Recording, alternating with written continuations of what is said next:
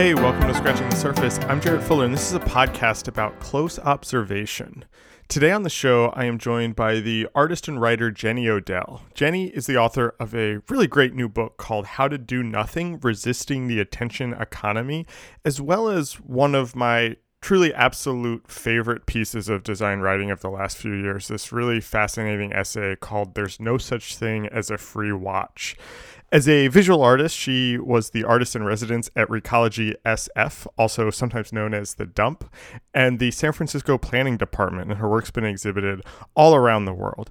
She also teaches design at Stanford. Jenny originally studied literature in undergrad, but then went on to get an MFA in design, and this is where we start the conversation. I was really interested in talking to her about this early interest in both text and image and the relationship she sees between them and how they both are a big part of her practice.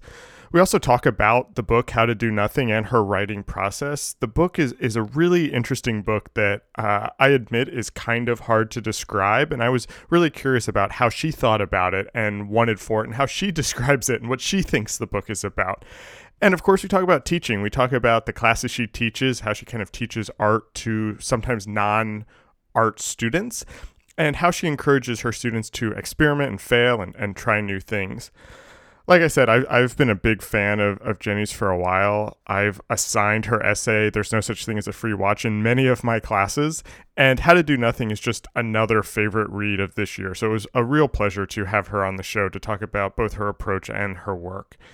If you're a fan of the podcast and want to help support it, remember that you can become a member for just $5 a month or $50 a year. Members get an exclusive monthly newsletter that features behind the scenes content, links, and articles from former guests about design and writing and criticism, and previews the upcoming episodes. This podcast is fully supported through these memberships. So if you would like to help with the ongoing production of Scratching the Surface, I hope that you consider joining. Thank you, as always, for listening and enjoy my conversation with Jenny Odell.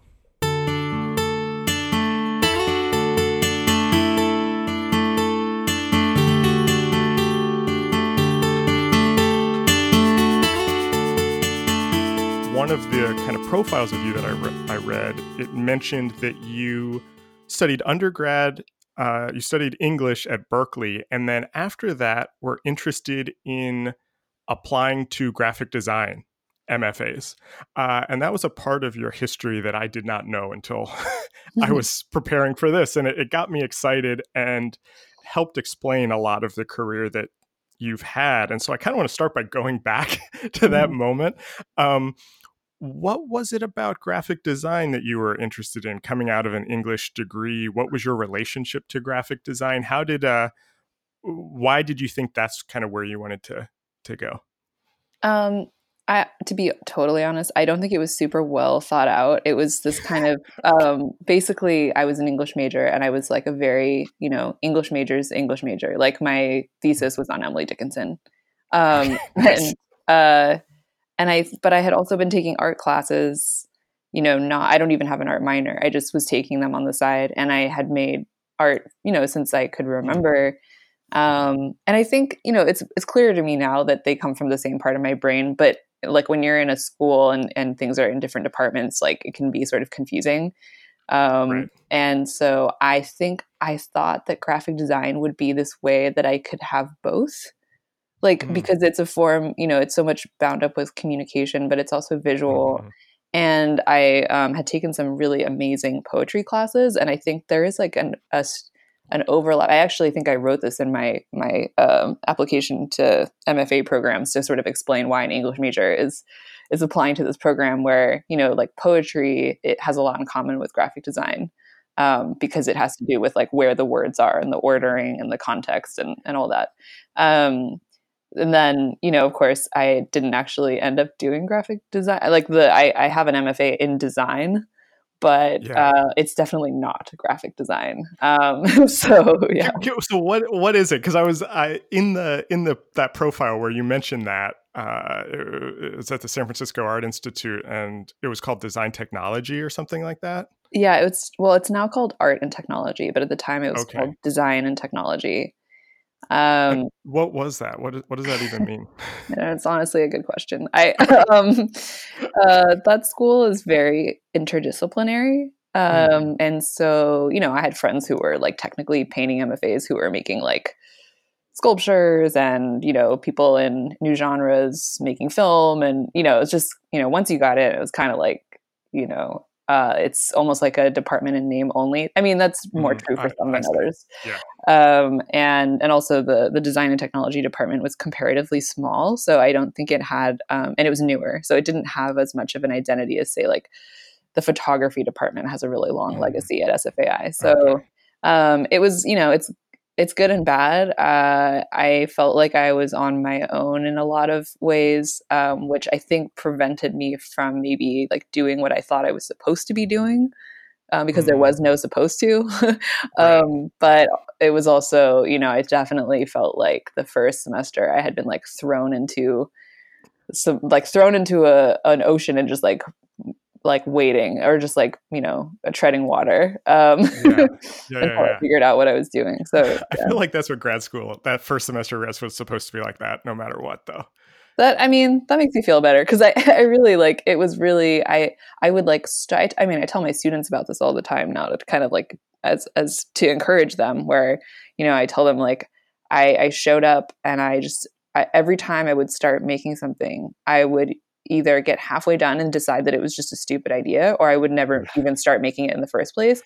And I had this bag, or maybe it was a cardboard box in the corner of my studio that had like just random materials in it. I remember it literally had like a spring coming out of it, like it looked like something from a cartoon, and it it just said first semester bag of shame. Like that's what I just put, like because in case anyone was wondering what that was. Yeah. Um, and so I didn't that's produce amazing. like anything the entire first semester. Did, so did you, I mean, you, you said you felt like you weren't doing what you were supposed to be doing or that, you know, you didn't have that guidance. Were you still thinking, even though it wasn't a graphic design program, and I promise this whole conversation won't be about your, you know, 22 year old ambition to be a graphic designer or whatever. Um, did you still have that mindset that you were supposed to be doing what you thought graphic design was? Or what was your feeling there? Did, were you interested in this confusion? What was that like for you? Um, I think I was just kind of like t- just too busy being confused to. I don't know. I mean, because I I actually did at that point I had an idea of what what graphic design would like typically be because um let's see it was like the summer between my junior and senior year in undergrad, I I went I did a graphic design like summer program at Parsons. Mm, oh, nice. Yeah, and so and that was pretty like I, I mean I remember it as being pretty straightforward. Like the the morning was all analog stuff, and then, that's actually an interesting distinction. Now the morning was analog and the afternoon was digital. That is interesting. Um, and huh. I remember that the instructor of the digital part was the person who had made the Brokeback Mountain poster. That's all I remember. okay, I don't know who that is. I don't. I don't remember her okay. name, but I remember being really impressed by that. Um, okay. Yeah, and so I, you know, um, it's funny because when I when I applied to these MFA programs, not realizing that they weren't straightforward graphic design, mm-hmm. Um, mm-hmm. I had no portfolio other than what I had made during that summer program. And so I just made up these assignments for myself, like based on what had been in those classes. And I bought a 30 day trial of Photoshop and Illustrator. and I just tried to make the rest of my portfolio that way. Um, and this is the portfolio that you use to like like get into the programs. Yeah. Right. Yeah. Okay. I love that. so, um, yeah, that's really funny to look at now. But, but I do think that, um, like, you know, when I look at the stuff that I eventually did end up making um, in grad school, um, it is very much uh, you can. I mean, it's still about design. Like, there's, you know, I made those mm-hmm. pieces where I cut out things from, you know, like 125 swimming pools from Google Earth and right. arranged them, or you know, the I took a virtual road trip across the U.S. via Street View, and that's a book, you know, that has to arrange yeah. all of this information, yeah. like quotes from people's TripAdvisor reviews and screenshots. And so it you know i think the one thing that didn't change from the beginning was just like this idea of um, arrangement and like the importance of context. Yeah i mean and that's why i kind of wanted to start there because i felt like you know i don't i don't mean to kind of put up definitions around work or what is and what is not graphic design but i always thought your work had a certain graphic design leaning to it yeah. if you know what i mean. And so when i was you know preparing for this and I, I, saw that in this one profile that i read suddenly all of this kind of connected for me. And i was like okay this this starts to make sense. And so i i i i, I know we won't stay in this time of your life forever. Um it, it sounds like you were aware that you were interested in both the visual and the the verbal or the language from a early age and even when you were studying english you were taking art classes uh, and that when you were applying for for mfa programs you were aware of this connection.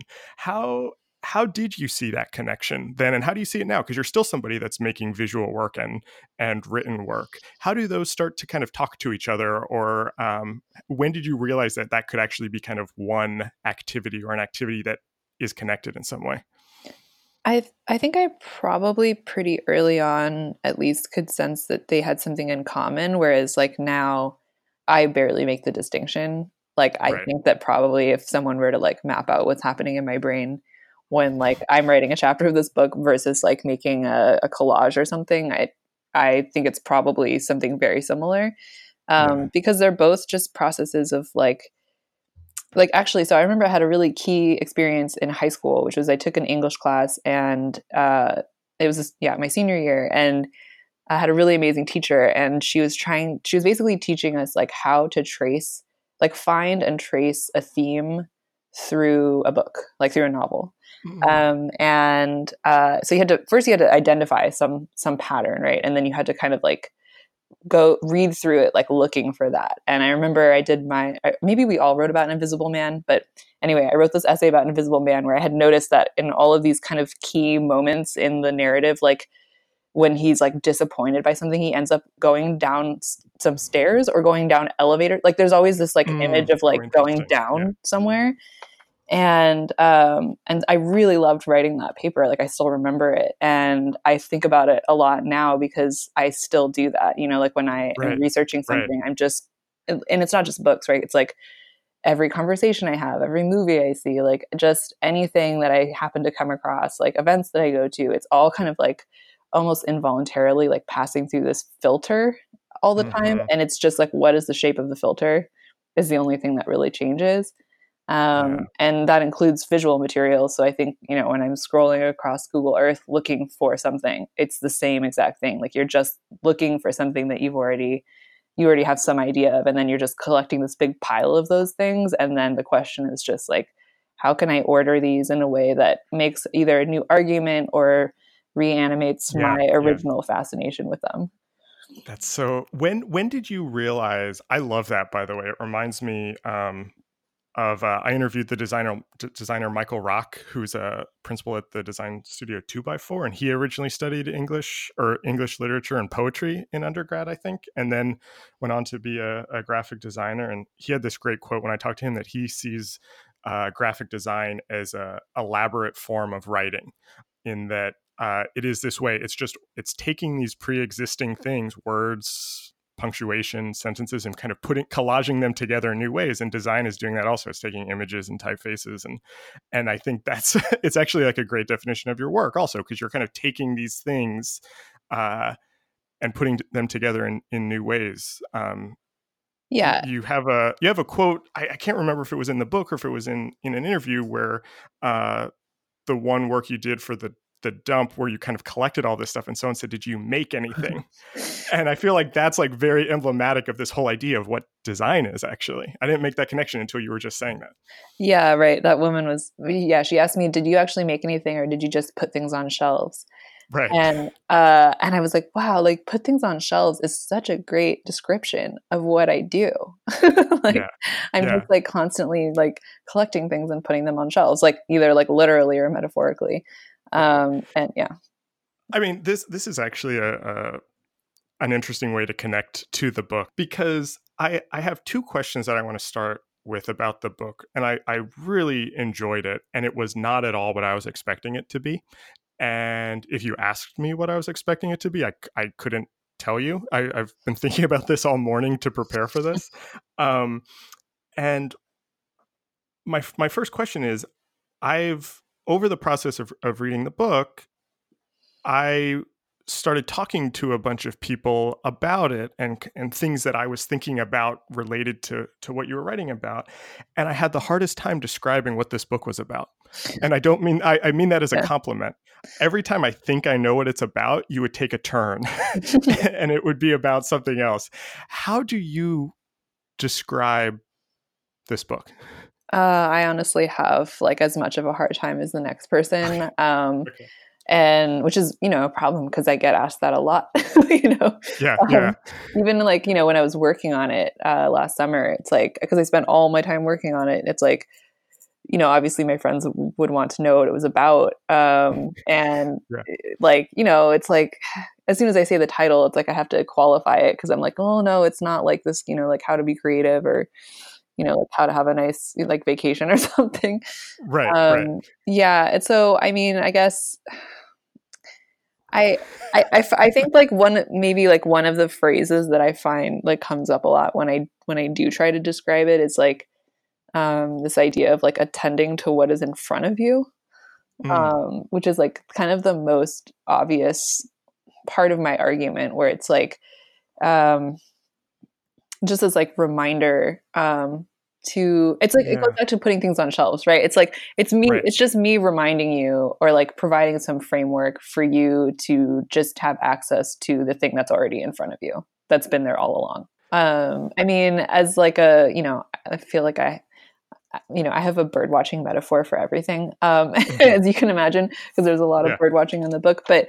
um when i when i go bird watching i always actually forget to look right in front of me um, mm. And so I have my binoculars and I'm like looking around, you know, in the trees or far away, or I'm like, you know, because I'm thinking about like how I'm going to have to, you know, spot this very small thing that's going to be far away. And I several times have like walked right up to like some really special or like rare bird that was right in front of my face mm. and then it like flies yeah. away because i just like barged up to you know um, yeah yeah and so i'm like wow that's like such a you know it's like this weird example of like forgetting like if you're always looking over there like i'm always looking like you know worrying like looking into the future or whatever and it's like you're forgetting that there's this there's something really important that's like right in front of your face.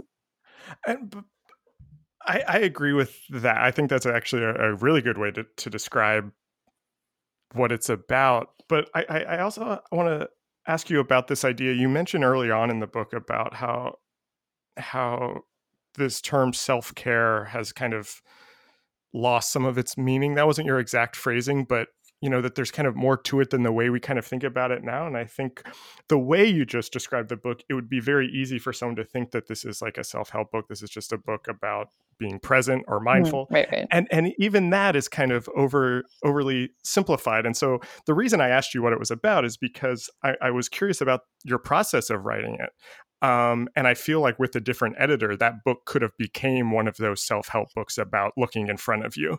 Um, and I get the sense that it was important to you that it was not like that, that it did have a little bit more uh, poetics to it uh, and a little bit more thoughtfulness in how you talk about this. Yeah, I think maybe like one one thing that's uh, helps explain the weirdness of that is um, you know, like so I think Malcolm Harris's blurb on the on the book cover, I'm looking at it right now. Mm. He says like, "Oh yeah, it's a self-help for the collectively minded." Um, right. And you know, one of the things that I'm like really pushing against in the book is the cult of individuality and even like what you think is yourself. Um, and so like I'm kind of trying to imagine what the the opposite of a personal brand is. Like uh, mm. If you mm. were to follow all of your algorithmically recommended things, then you would sort of, um, you know, in my thought experiment, like you would just become a uh, kind of like static and stable um, set of right, preferences right. that's really easy to advertise to. Um, and that's also like a very, I think, like a lonely existence because you're never really like encountering anything outside of yourself. Um, and so I think it it's the self help thing, like like it both is and it isn't because if you if you let go of the sort of uh, like stable bounded ego like model of the individual um, and you recognize the sort of more like ecological model of the self then like the term self-help doesn't mean the same thing anymore. Right. Yeah. right. Right. So that's i think that's what self-help for the collectively minded like means. Um, and i totally agree with that characterization. What i liked about the book is that this was a book that i think also could have very easily been a book that was kind of against technology, against social media, uh, and it isn't that. Um, and it's like you said, like the the thing I took from it is that there are these networks that exist right in front of us, uh, and that we sometimes spend so much time trying to connect with people online uh, but we can also just kind of connect with our neighbors. And that and that shouldn't sound radical but somehow it kind of does. Yeah. You know what i mean? Totally. No it's really i mean I, it's something i still think about. Um, i went to this event a couple nights ago that was part of something called labor fest which is like a, mm. uh, a month long uh, series of events around uh, you know labor stuff and it's it was originally started to commemorate the general strike which is which i write about in the book Right. Um, and of course, I found out about it from you know a pamphlet at, at KPFA, which is like our local you know radio station in Berkeley. Um, and anyway, so I, I went um, I went to that event, and uh, it was like in a union hall that I and I had never been in there before. I didn't even know where it was, and it was just I don't know. It was I kept thinking afterwards about like why because before when I found out about it, I wanted to go because it was about um, the gig economy. Like they were having mm. three speakers talk about like organizing Uber and Lyft drivers and um, like IT workers and like making this direct connection to like you know this the era of the general strike. And um, and that's something that I'm interested in for my own sort of research purposes. But I was like, well, you know, maybe, you know, do I have to go to this event or can I just read about it? Or can I just like read about these things or like mm. read the, the book that this guy wrote or whatever? And kind of at the last minute, I was like, no, I, I should just go. I need to go to this event. So I went there and it was just, you know, it's like, it the the diversity of the crowd made me really embarrassed about kind of the rest of my life you know like mm. i was just yeah, like, yeah, yeah. like it you know and, and diverse in every way like all you know backgrounds and ages and um and it was like people you know like having an actual conversation about trying to do something like about actual right. legislation. Um and it like you know everyone was concerned but there wasn't like no one was like freaking out. Like it was just like no we're just gonna have this conversation about this. And it was like two hours long.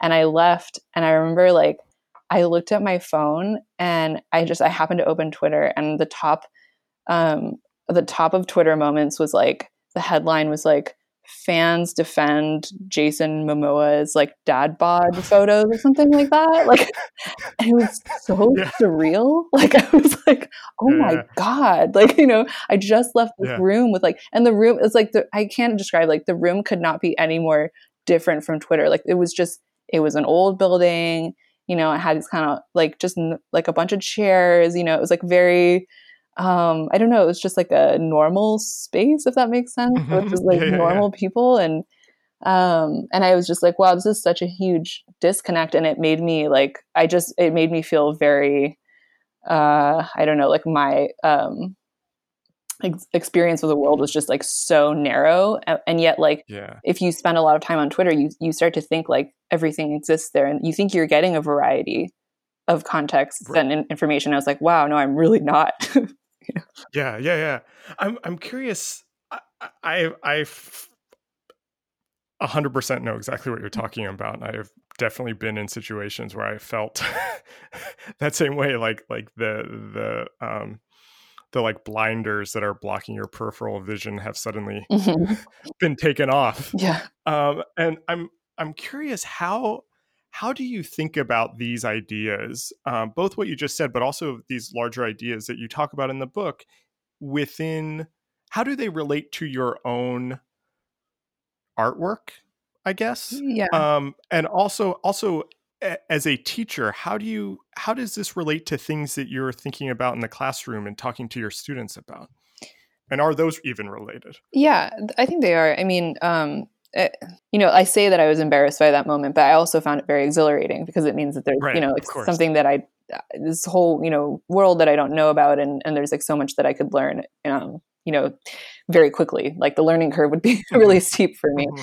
Um, and so I think that I just personally like seek out that feeling, and then mm. I think that's what I it that's what motivates a lot of my artwork, and is also what I'm trying to create for the viewer. So you know, when I put things on shelves, um, when I was an artist in residence at the dump, like that was about you know, like I just spent three months monomaniacally researching the manufacturing origins and like all of the information about these 200 objects that were thrown away and and now mm-hmm. i want you to have the same experience that i had you know um, mm-hmm. and and so they were on shelves and they had you know little tags that people could scan and get all of that information so you could stand in front of an object and look at street view of the factory or watch the commercial on youtube and i was really pleased that some people once they kind of figured out what the whole conceit was they not only went down the line, they were scanning every single object. Then they mm-hmm. they ran out of time, so they came back the next day. you know to finish you know reading about them. That's great. And and like that, I think that was like one of my most. I mean, I felt like actually successful in that moment in what I was trying to do. Um, mm-hmm. And so I, you know, I try to collect examples of, um, you know, given that both of my classes are about basically digital art or design. Okay. Yeah, um, that was my um, next question is what also kind of what kind of students are you so I teaching what kind of classes? Yeah, they're non typically non art majors. Once in a while, I get an art major, but um, they they also um, tend to be from outside of the humanities, um, mm. and so I, I I try to give them a lot of examples of technologically mediated experiences or or works that ultimately work to kind of like give you more access to something that's already there, like the physical world. Um, oh, I see. And, you know, like as many examples as they can um, give them of that um, versus like something that is sort of like digital, like a digital dead end kind of, right, you know, right. like 3D scanning for the sake of 3D scanning or something like that. Mm-hmm, mm-hmm. Um, and I think like uh, probably one of my favorite moments as a teacher. You know, I this is my fifth, end of my fifth year. Um, just happened last quarter where I had a student check out a microscope camera from the from we have a bunch of like fancy things you can check out in the art department and um and so it's a it's a microscope but it but you can sort of like detach this thing and uh, oh. move it around and uh, you know look at weird stuff and so um, he made this like weird it looks like an abstract film kind of and it's set to um, this like classical piece from fantasia um, and uh, like we all we, it was a, it was really beautiful and then afterwards you know no one knew knew it no one had he hadn't said anything about the microscope camera yet. And then okay. we watched it we're like wow it's beautiful what was that? And he was like oh that was my hair. And he had been moving the camera around in his hair like to, oh, to, to this music eh, which is that's amazing in it in and of itself but then afterwards someone was like oh what's that folder on your computer and he's like oh that's just like some you know random like fun images i made with the with the camera like when i got it and so he uh-huh. started going through them and he's like here's some paprika and like here's you know the mm-hmm. carpet mm. and um, and every time he would like spacebar preview one of these images, like the entire room, and this is a bunch of like, t- you know, 20, 21 year olds would like gasp with delight. Yeah. yeah. Um, and then um, someone was like, Oh, did you do your skin? And he was like, Yeah, but like, I'm not going to show that. That's gross. And they all just started chanting skin. Like, they were like, Skin, skin, skin.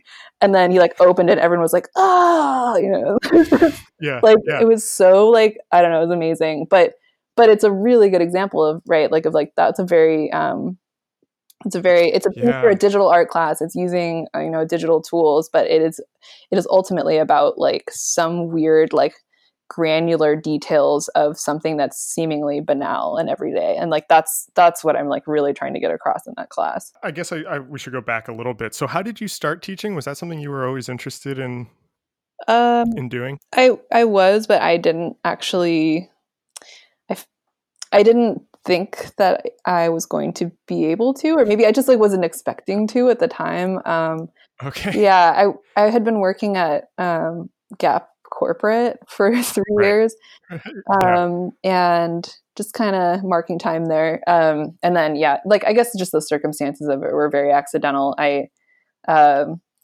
sfai you know i think most schools have to do this where they have like an outside uh, kind of like panel of uh, you know usually like inst- professors from other schools will come mm-hmm. and kind of like um, appraise different departments so they'll have students from that department come in, like past and present, and they'll present okay. their work. And then these two outside people, two or three, will provide some sort of feedback or make an assessment or something like that. Um, and so I met the person who hired me when I went back to SFAI for their kind of design and technology um, mm. evaluation or whatever. Okay. Um, and I don't know, maybe I would have met her eventually anyway, but uh, it was very fortuitous. And uh, I gave a talk in her class, which is now the class I'm teaching. Um, and yeah, I just tried to do a really good job. And um, then, you know, something opened up. So uh, yeah, yeah it, was, awesome. it was just like a lot of like really, yeah, uh, good timing, right time, right place. Yeah. Yeah, yeah. I mean, the re- the reason I ask is because I, I I'm curious about the the experience of teaching, and even the story you told about the the microscope camera. I think is very connected to the book and the ideas of the book. And I'm I'm the thing that I'm wondering about is how the the experience of teaching influenced how you think about these ideas because I, I, for me as a as a new teacher i've been teaching for four years um, so about the same time each year for me each time i start a new class it's it's uh, back to trying to notice things again. It's it's kind of really seeing okay who's in this room right now and how do i respond to them? It's very much about the ideas of the book i think in a in a sort of closed environment. Is that similar to you? Yeah i think so. Um i and you know i dedicated the book to my students um, mm-hmm, because yeah. i kind of feel like i wrote it for them um, like out of mm-hmm. almost a sense of like maternal concern um, because I, yeah. I had just like observed the kind of the pitch of like stress and anxiety going up um, over you know the time that i've been there and uh, I think I see it especially because I'm teaching an art class again to pe- you know students not in in the humanities, and uh, I was finding that it would sometimes take a lot of coaxing and encouragement to basically tell someone who thinks that they've gotten to where they are by jumping through all the hoops in exactly the right way that oh, that they need right. to do something where there isn't a right answer and there's no optimal way to do it and right. there might not even be examples of someone having done that before you know um, and me trying you know like i'm in the background being like it should be fun you know it's like mm-hmm. it's actually yeah. really hard um, and so uh, and then and then I was also noticing that you know because I don't know what the rest of their schedules look like, but it sometimes seemed like the this class was like a place where they could express some of the feelings mm-hmm. that they mm-hmm. were having. Um, I remember like one year they one of my classes they have to choose a theme to uh, to make all of their work about and someone's theme was just averageness and oh. and when and when she said the word averageness i felt like everyone in the room like sighed you know yeah. Um, so yeah. i think it's i've had you know i've been thinking about it through um, huh. just like seeing what they're thinking about and what they get subjected to and what they're expected to do which is just you know unreasonable um, and i don't think that's specific yeah. to that school but um, yeah so i uh, and then i've also just noticed more recently that um, my class works a lot better when i when i do something that's closer to do nothing farming which is what i talk about at the end of the book oh yeah yeah, um, yeah. and you know like which is uh, I mean, you already read about it, but it's it's basically a, a form of of farming that does still produce rice, but it, it doesn't include and it doesn't include flooding the fields. It requires no chemical or mechanical inputs. Um, and it's really just more about being an incredibly observant and attentive steward of a space mm-hmm. um, and, and kind of trying to achieve a balance, mm-hmm. but not like it's it's like the opposite of industrial farming, which is very overdetermined and kind of like right this will produce this at this time, you know.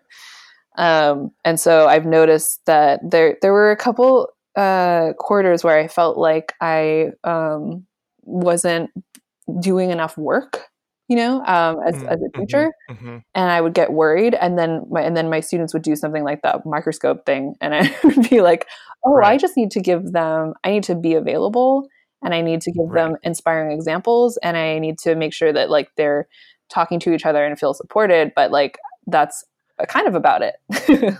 yeah, yeah, yeah. Do you think that came? I don't mean to draw too many connections between, you know, kind of your your when we started talking about this about your your interest in graphic design today but uh, the way you talked about that design technology program and feeling kind of lost and that you had no idea what you're supposed to be doing do you think that had an influence on how you are now thinking about teaching because it's kind of similar in a way. You know what I mean? There is a certain openness to it yeah. um, that I find really interesting. Yeah, I think so. Probably. I mean, one thing that I that I really wished that I had had uh, when I was at SFAI that I I don't think I necessarily got was um, like just like someone sort of like holding up some kind of support that that is mm-hmm. almost like trailing behind you like you know like okay you you like go and do whatever it is and without precedent right? But like whatever you do like i i am here you know? Yeah, um, yeah, yeah, or or even something like um, oh you're starting to go in this new weird direction that you don't know anything about like here are some artists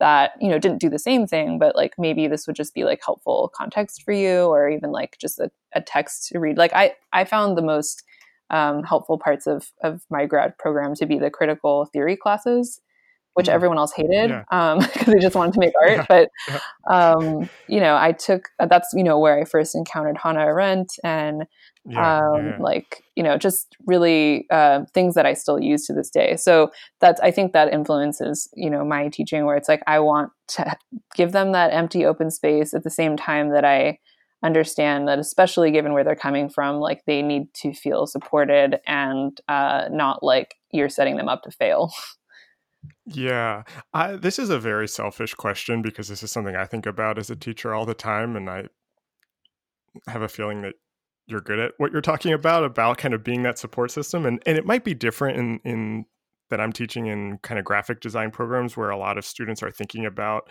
wanting to be a graphic designer and what do they need to know to have a good portfolio so they can get jobs as graphic designers and I'm I'm a teacher similar to you where I kind of want them to experiment and try different things and don't put a lot of parameters around things. And I'm constantly trying to find this balance between basically three things. And I've talked about this with a bunch of people on the podcast, but I, I think you might have some interesting ideas around this.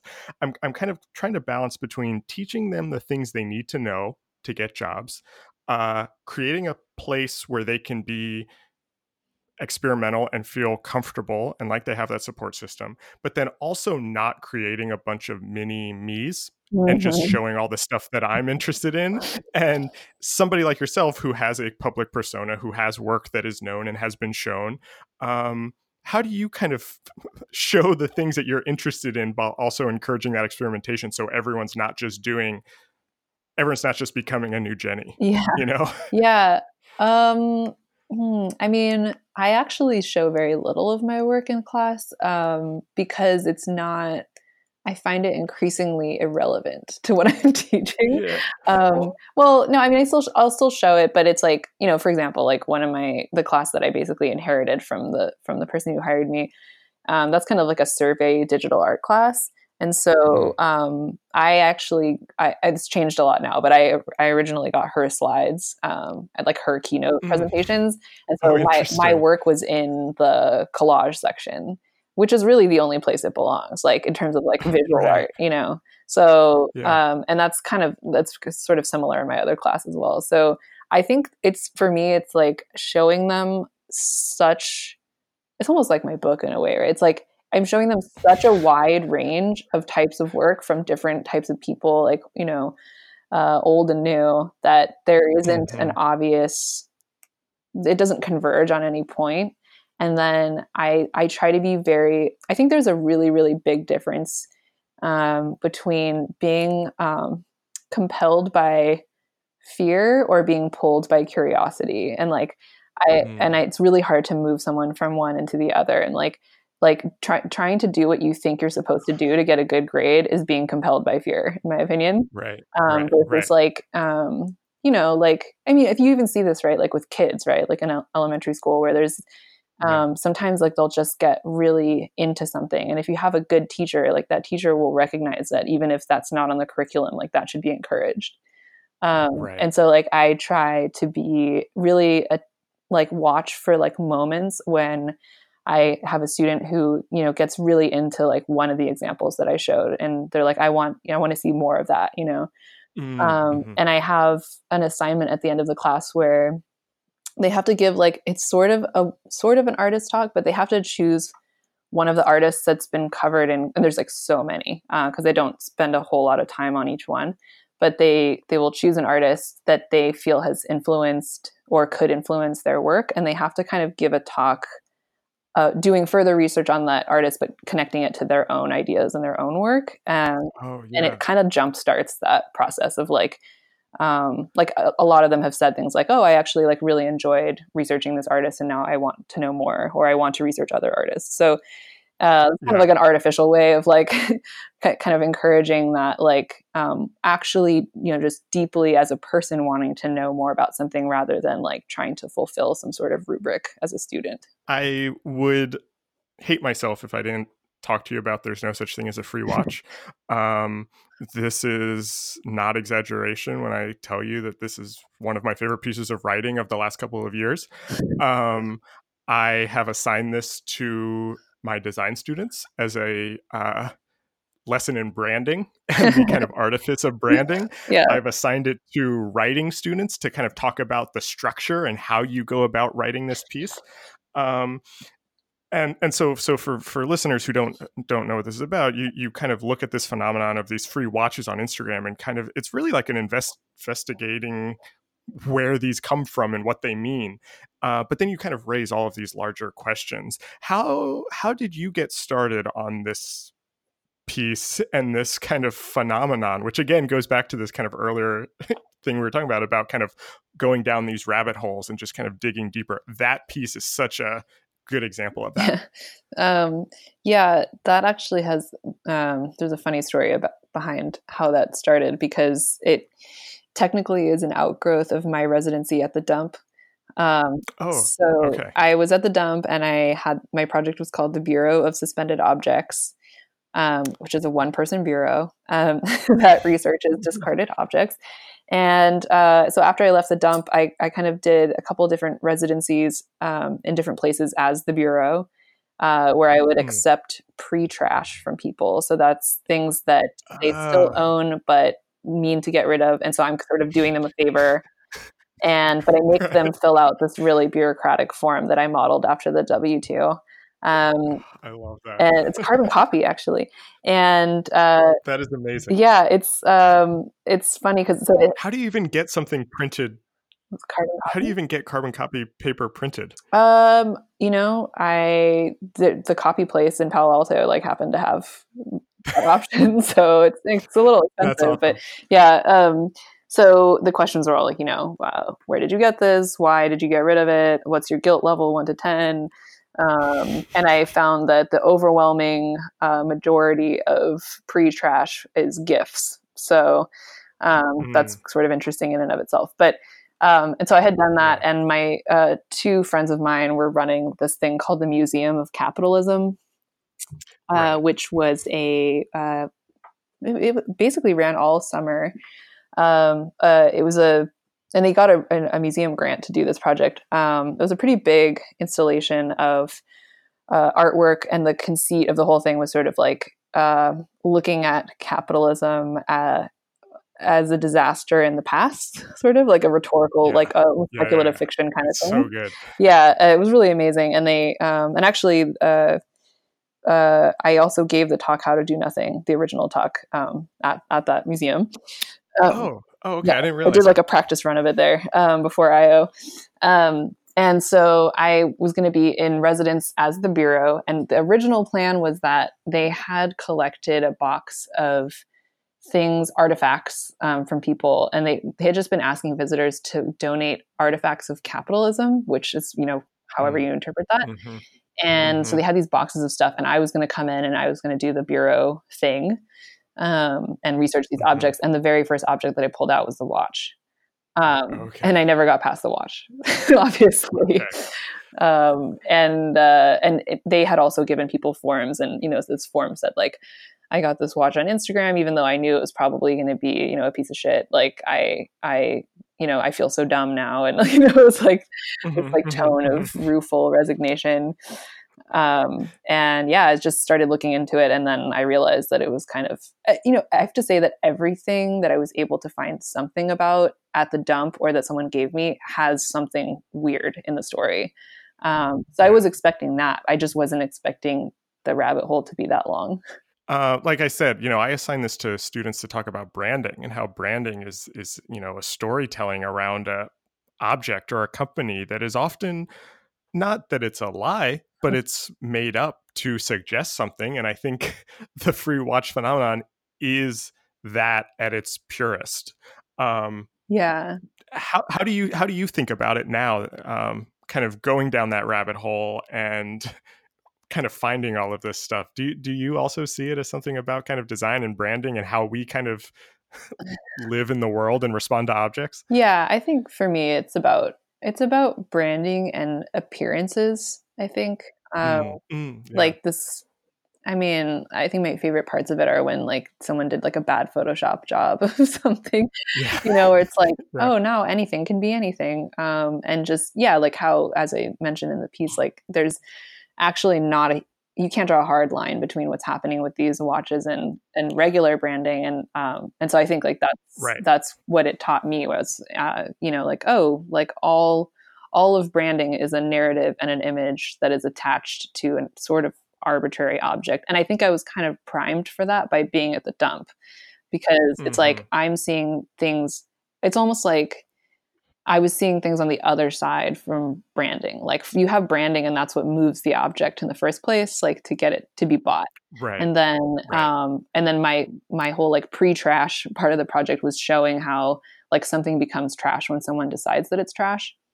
And it's a super mm, subjective mm. um moment, right. right? And then um you know, one of the uh one of the exhibitions that I did uh as the bureau, I had collected these objects from people and I knew with each one like why someone had gotten rid of it in some cases like hated this object and then during the exhibition i let visitors claim one object each with like the red dot that you use in a gallery oh yeah and yeah. Um, hearing about why people were claiming things like after having heard why other people were getting rid of them was a really really mm. amazing experience because i could see like these instances in which like two different people are seeing two different things when they look at the same object. Um, and so branding is just like is right. just an attempt to manipulate that that thing that already happens.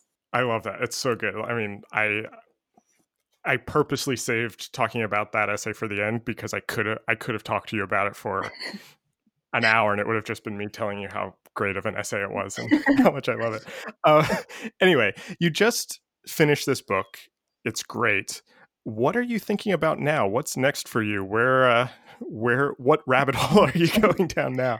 Um, I am doing some research around uh, the history of how time became money, um, because mm. I think the the mentality of time as money is an assump. It's something that I talk about in the book, but I don't.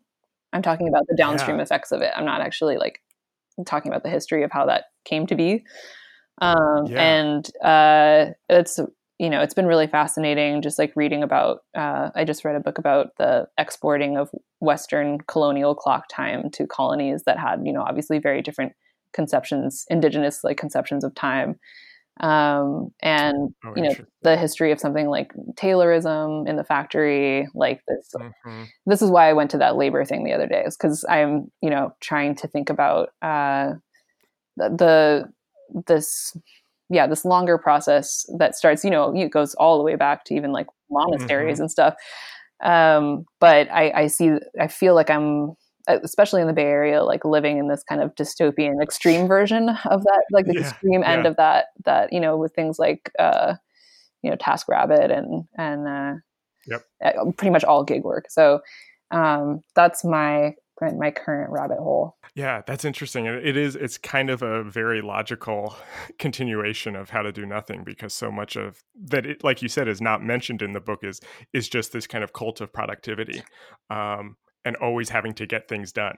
Yeah, and the the kind of um, you know something I didn't really appreciate until I started doing this research was um, how much of it is tied to the Protestant work ethic, um, mm. which is you know like mm. this uh yeah like it's it's like i was reading this like list of you know basically uh elements of the protestant work ethic and they sound like something that would be posted in a startup where it's like it's like you you you're supposed to work really hard and amass lots of wealth but you're not supposed to flaunt it i was just like oh that's the hoodie you know like right.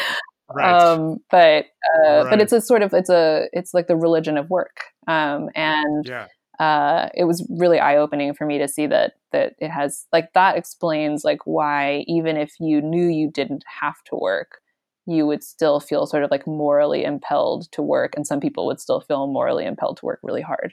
My last question. This is a question that I use to to end all of these conversations.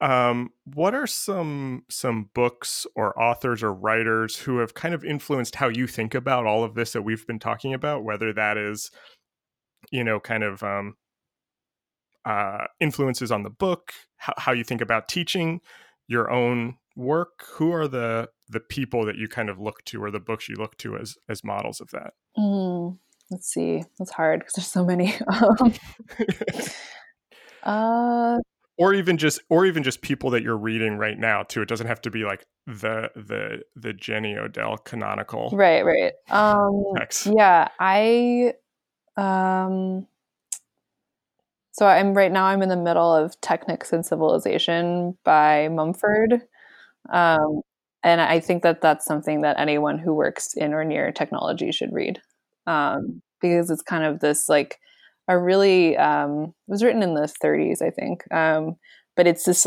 it's it's this like history of technology that that could be very dry, but it just has so many weird moments in it and just like just like really strange, like things that you would, I don't know, like for example, this is where I learned that like when uh, glass windows became commonplace, that they were so expensive that people would take the windows out and store them away when they left their house.